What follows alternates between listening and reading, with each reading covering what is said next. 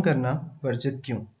हमारे ऋषि मुनियों ने सूर्य और चंद्र ग्रहण लगने के समय भोजन करने के लिए मना किया है, क्योंकि उनकी मान्यता थी कि ग्रहण के दौरान खाद्य वस्तुओं जल आदि में सूक्ष्म जीवाणु एकत्रित होकर दूषित कर देते हैं।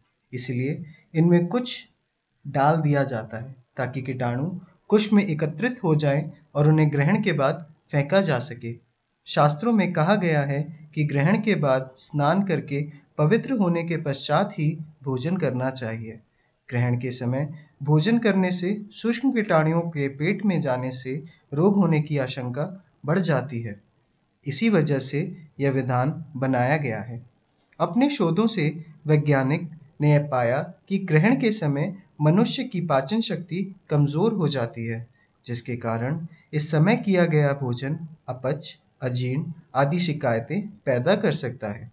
भारतीय धर्म विज्ञान विज्ञानवेताओं का मानना है कि सूर्य और चंद्र ग्रहण लगने के 10 घंटे पूर्व से ही उसका कुछ प्रभाव शुरू हो जाता है।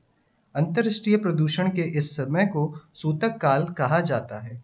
इसीलिए सूतक काल और ग्रहण के समय में भोजन तथा पेय पदार्थों का सेवन मना किया गया है। चूँकि ग्रहण से हमारी जीवनी शक्ति का हास होता है और तुलसी दल में विद्युत शक्ति व प्राण शक्ति सबसे अधिक होती है, इसीलिए सौर मंडल ग्रहण काल में ग्रहण प्रदूषण को समाप्त करने के लिए भोजन तथा पेय सामग्री में तुलसी के कुछ पत्ते डाल दिए जाते हैं, जिसके प्रभाव से न केवल भोज्य पदार्थ बल्कि अन्न, आटा आदि भी प्रदूषण से मुक्त बने रहते हैं।